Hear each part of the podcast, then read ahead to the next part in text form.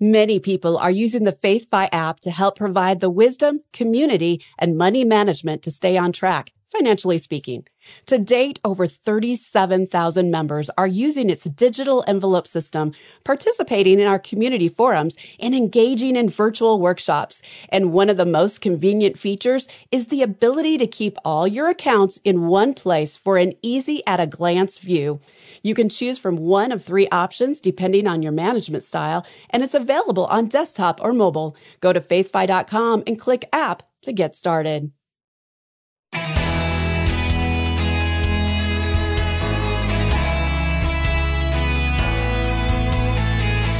Larry Burkett once said, The one principle that surrounds everything else is that of stewardship, that we are managers of everything that God has given us. I am Rob West. We're stewards because God created everything and therefore owns everything. As stewards, we're to manage wisely the resources God entrusts to us. But how do we know we're doing that? Today, I'll give you seven marks of a good steward.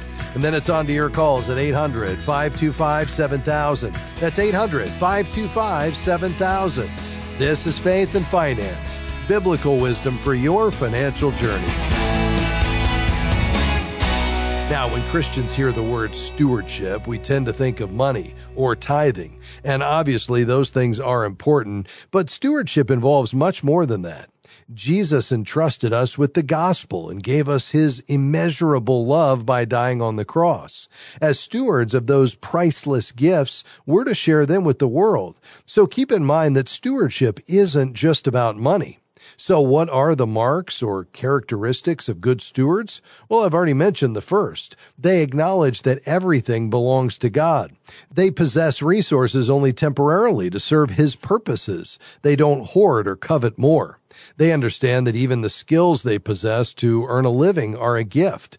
Deuteronomy 8:18 reads, "You shall remember the Lord your God, for it is he who gives you the power to get wealth." And 1 Peter 4:10 as each has received a gift, use it to serve one another as good stewards of God's varied grace. Next, good stewards fully understand the mission they've been given and how important it is. God has graciously given them a role to play in His plan, and they take that role seriously, but with humility. They take comfort in Proverbs 16:3, which reads, "Commit your work to the Lord, and your plans will be established." A third trait of good stewards is that they are faithful. Now, of course, this means they are faithful in following God's financial principles, earning, saving, investing, and most important, giving. They are persistent and persevering. That means they're also faithful in their calling as stewards of the gospel, and they're not afraid to share it. 1 Thessalonians 2 4 reads, Just as we have been approved by God to be entrusted with the gospel, so we speak, not to please man, but to please God, who tests our hearts. Romans 1:16 reads, I am not ashamed of the gospel, for it is the power of God for salvation to everyone who believes. A fourth characteristic of good stewards is that they are trustworthy. They're truthful and honest in all they say and do.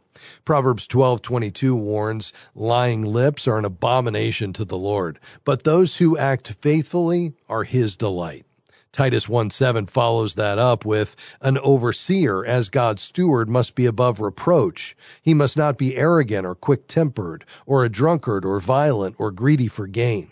Next, good stewards are diligent. They don't waste time watching mindless programs on television or staring at their phones monitoring social media. They develop good habits for eating and exercise.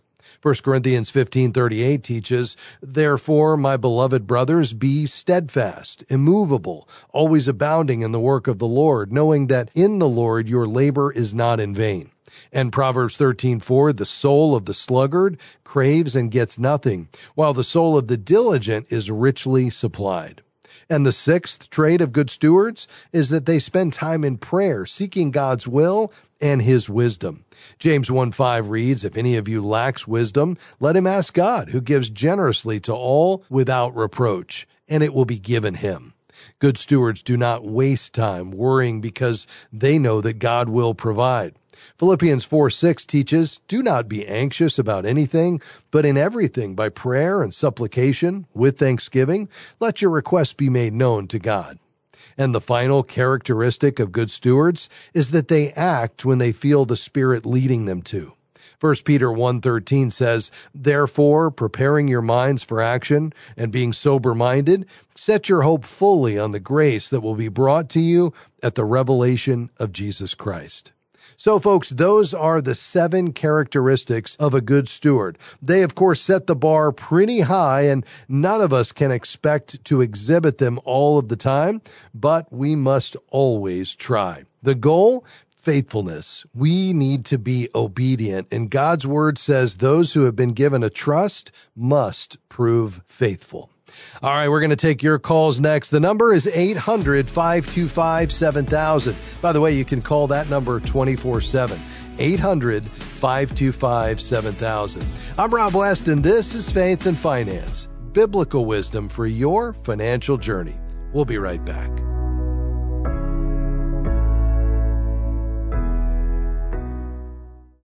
Absolutely free. We know you've learned to be suspicious of those words, but really, you can get biblical financial wisdom delivered to your inbox each week absolutely free. Articles, videos, podcasts, and special offers on biblical resources. Nearly 60,000 people receive our free weekly wisdom email, and you can too. Create your free FaithFi account by going to faithfi.com and click sign up to begin receiving weekly wisdom in your inbox. If you enjoy this radio program, you're going to love all of the many different resources waiting for you at faithfi.com and the FaithFi app. You'll find powerful wisdom, free podcasts, articles, videos, and more from leading voices such as Randy Alcorn, Howard Dayton, Ron Blue, and our own Rob West. Grow in wisdom and knowledge by connecting with a community of thousands of Christians striving to be good and faithful stewards at faithfi.com or by downloading the FaithFi app.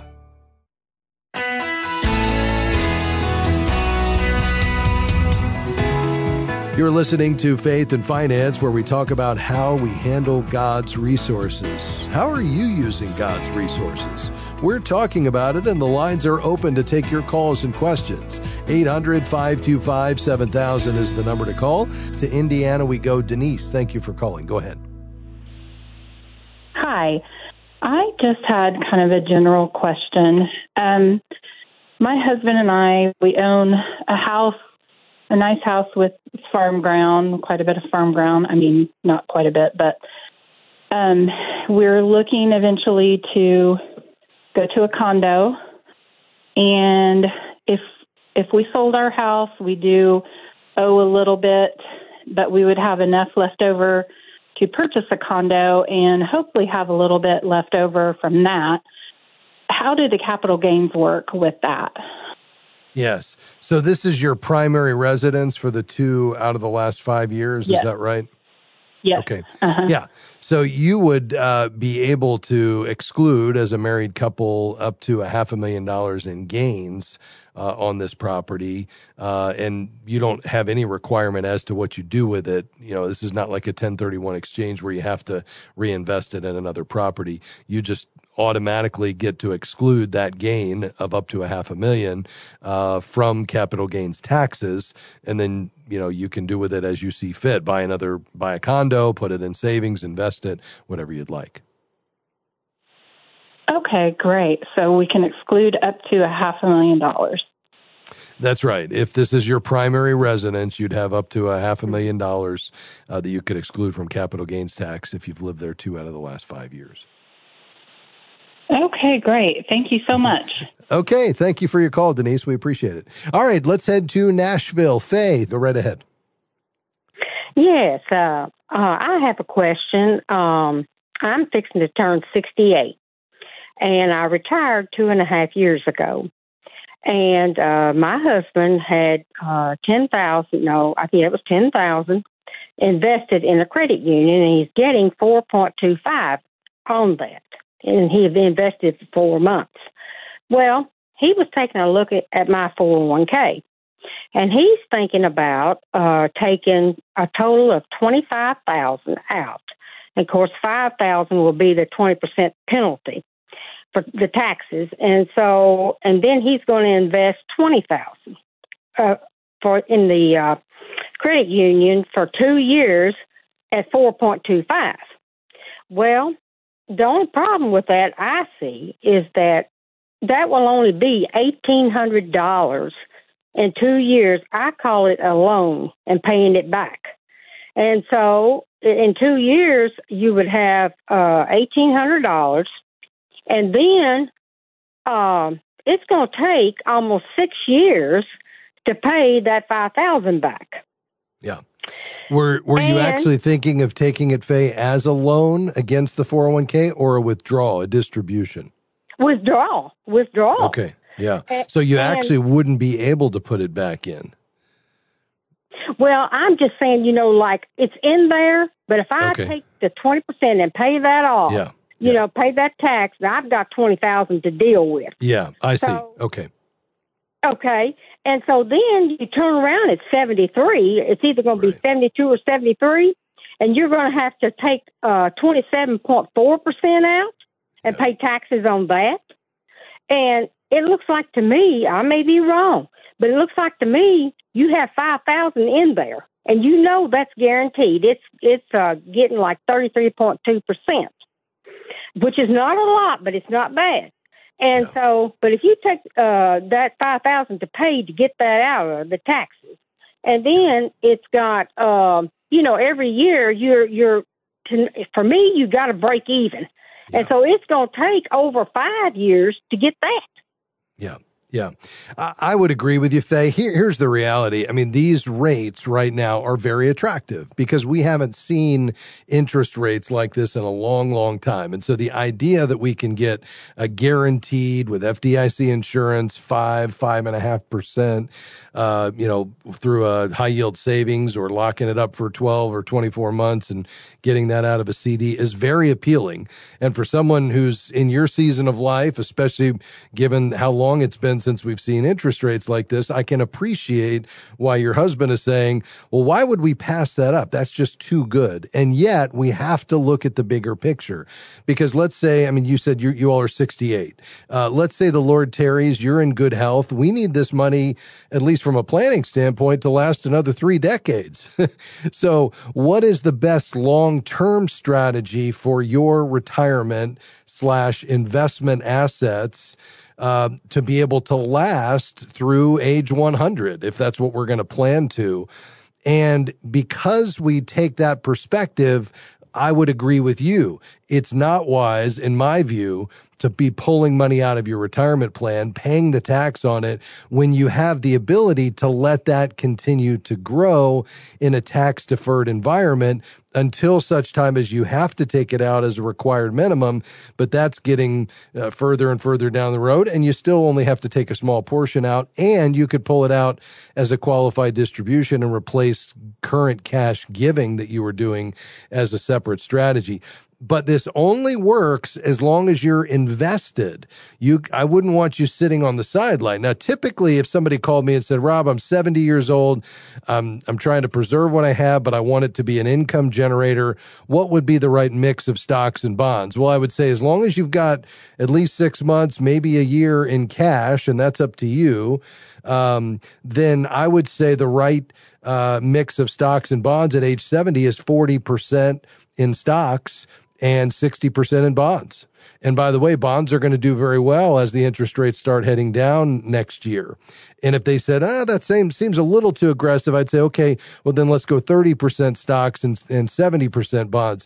But I'd have at least 30% in stocks. Why? Because that's what's going to give you the growth component to the portfolio so we can overcome inflation because these high interest rates are probably temporary. These rates are going to start heading back down. And now all of a sudden you've got money outside of the retirement plan, which means everything you're investing it in is taxable now as opposed to tax deferred deferred and you're no longer getting the five and five and a half percent rates because rates have fallen. And I'd rather that money be in this, uh, you know, investment account invested in an appropriate mix of stocks and bonds that's appropriate for your age and risk tolerance and goals and objectives, but has the ability to grow because we've got that 10, 20, 30 year time horizon on it. Does that make sense? Yeah. It does, but I'm going to tell you this. It's in uh like a well anyway, it's uh fixed. 3.32%. Okay. Yeah. And it's fixed. And so, but and like is that are, are you all? Do you have a conviction of staying in the guaranteed portion of that retirement plan? Yes, because we're afraid, uh, you know, something will bottom out and all this stuff. And Yeah. it ain't no great site. I mean, I worked all my life, but there was a breakage, breaking time in there, and so, Yeah. but it is what it is. And uh, but no, that's fixed. Okay. But see, I guess what I would say is what I would prefer, and, and you're the steward, so you and he need to feel absolutely have a peace of mind about this. What I would prefer is you have an advisor that helps you manage this and you get it out of that 3.3 and you, you put it in 60 or 70% in bonds, which you're paying 4%, and they'll grow as the interest rates come down. And then you have a small portion in stocks, and that gives you a much greater growth potential as well. Let's do this, Faye. I've got to take a break, but I want to finish this conversation on the other side. So you stay right there. We'll be right back.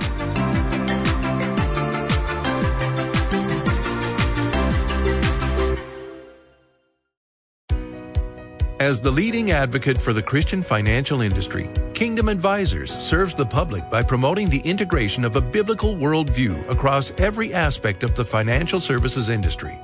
And we serve a growing network of thousands of Christian financial professionals, equipping and empowering them to carry biblical financial wisdom to their clients, peers, and community. For more information, visit kingdomadvisors.com.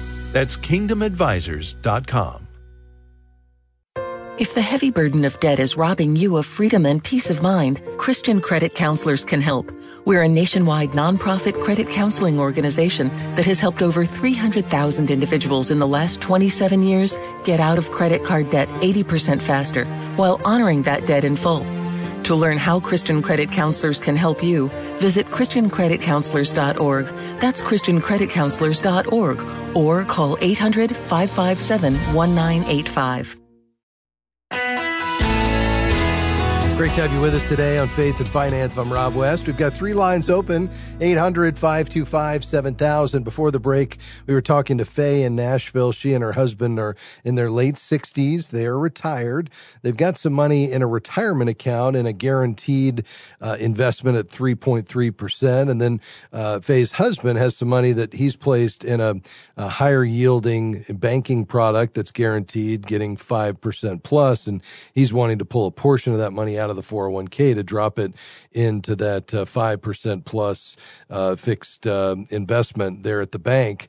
And she and I are saying, I'd rather not do that, rather not pay the taxes on it, maybe for slightly different reasons, but the same big idea. And that is, I think the, the opportunity you have, Faye, is to keep that money as long as possible in that tax deferred environment and then pick from the investments that you want in there. Now, one option is you could roll that 401k out to an IRA and then you've got complete discretion over it. It could stay right there in the in the uh, IRA and you could still buy CDs and get, you know, 4 or 5% with the whole thing and not pay the tax on it. What I'm saying is I'd like for you to consider taking a longer term perspective. Keep in mind, uh, in this country, when you reach age 65 as a male, your life expectancy is 82. As a woman, your life expectancy is 85. Now, none of us know the day or the hour the Lord will call us home, so we don't want to presume upon the future. And yet, you still have a long term perspective, or you should, with this money. And that's why when we when we recognize, okay, even at 70, I need to think in terms of having this money around for decades. That's why I'm saying it makes sense to take at least a portion of it and move it into some fixed income type bonds, uh, or even a very small portion and put it into stocks. But I think the big idea, whether you do that or not, is I'd rather see you keep this money as long as you've got enough liquid cash for your reserves, keep as much, if not all of it, inside that retirement plan. Amen. Amen. and I, I, I, what I was thinking, and I mean, I said, I just couldn't. I, I had to get some advice because I, right. I was trying to get somebody to see my way, you know, because I don't, I don't think that's a good idea. And then turn around at seventy three and have Yeah. to do it for real. Yes, ma'am. Well, don't tell him I'm picking sides, but uh, hopefully that helps. And if I can assist you all further down the road, uh, give me a call. God bless you, Faye. Thanks for being on the program today. We appreciate it. Uh, let's head to Chicago. Hi, Lewis. How can I help you? Hi. Um, um, good afternoon, and thanks for taking my call.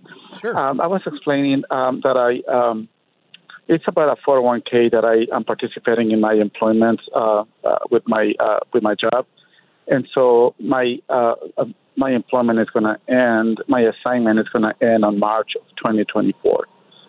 So um, I do have my 401k with a balance of about $102,000 in it, uh, and there's a small amount, uh, a loan that I is still outstanding. So uh, when that when that date comes, you know, what would be uh, your recommendation for me to? Uh, what action should I be taking into? Uh, let us it until I find employment, hoping that my next employer, you know, offers 401k. Uh, I've been hearing a lot about a, Roth IRA. Uh, uh, what are your thoughts about it? Yes, and so when are you planning to separate from employment? Uh, it's um, March 2024. Okay. Yeah, and so currently you own uh, about a hundred thousand on that loan. Yeah, uh, no, no, no. It's what I have in my in my 401k. That's the the the loan. I think is about about fifteen hundred dollars uh, loan outstanding on that on my 401k. That, that loan I took against it. Okay, got it. Uh, yeah, so you'll have to pay that back. You know, if you leave your job for any reason and you still have a balance, you have to repay the loan in full, or it will be reported as a distribution. Uh, there's a limited number of cases where they'll let you pay that off in installments, but typically it's it's immediately needs to be repaid when you leave. And if you don't repay it, then it would uh, be considered a distribution, which would be added to your taxable income. Uh, then for what remains in your 401k, uh, you can either roll it uh, to your new 401k, assuming you have an, a, a new employer that also has a 401k that would allow you to roll that in. And the only reason you'd want to do that is just it's simpler because now you don't have a, a second account. Um, or you could roll it to an IRA. And obviously you've got a substantial balance in there and there's probably a good case for rolling it to an IRA, but you'd want to select an advisor, in my opinion, ahead of time, somebody who can manage that money for you because as soon as you get it out of the, uh, the 401k with a limited menu of investment options, now all of a sudden you have basically unlimited investment choices. And I would love for you to have, you know, since you've spent so much time building this nest egg up, I'd love for you to have somebody that could manage it for you, oversee it, to, to protect it, grow it at a reasonable rate, and, um, you know, allow it to continue to work for you while you're still in your working years. Okay. Uh, do, uh, is there any uh, financial uh, uh, institution that you would recommend that you would uh, uh, think that yeah. help me with it? Sure. Yeah, I'd reach out to a certified Kingdom advisor there in Chicago, Lewis. Um, so CKA is the only industry designation in financial services that's widely accepted for biblically wise professional financial advice. So these are men and women, about 1,400 of them across the country that have met high standards in character and competence, and they've had they've met experience requirements, and they've signed a statement of faith and a pastor and client reference, and they've been trained to bring a biblical worldview of money management. So I'd interview two or three CKAs in Chicago and then find one that you feel like is the best fit. And then that person could open the IRA. And then when you separate from service, you'll roll that 401k into your new IRA and that uh, money manager, that advisor would take over the management based on your goals and objectives. Then you'd do extensive discovery before that happens. Um, the way to find a CKA there in Chicago is just to head to our website website, faithfi.com. That's faithfi.com, and just click find a CKA. Okay? Awesome. Thanks, Rob. Thanks for your help. God yes, bless. sir, Lewis. Yeah, and God bless you as well. Uh, to Wisconsin. Hi, Catherine. Go ahead. Hi, I'm just wondering. Um, I saw an article about gold IRAs and wondering. I'm wondering what you think of them. Yeah. Well, you know, that's just a way to buy gold inside the IRA structure, which makes it uh, tax deferred and, and allows it to grow tax deferred. Um, you know, I I think the key question is how much, what percent of your total investable assets should you have in gold? And I would say that really shouldn't be more than 10%. Usually folks that are looking at gold IRAs are going to be more highly concentrated. And I would just say, Catherine, based on the historical performance and given the fact that gold doesn't generate an income, it's more volatile, it, it performs less. I'd rather you have the bulk of your money, 90%, in stocks and bonds and keep the gold to no more than 10%. So I don't have any problem with the gold IRA. I think it's just what does that gold IRA represent in total in terms of your total investable assets? And for me, I'd keep that at 10% or less. Well, once again, our time went by way too fast. But tune in next time and we'll do it all over again. Have a great rest of your day, and I'll see you again next time for another edition of Faith and Finance. Faith and Finance is provided by FaithFi and listeners like you.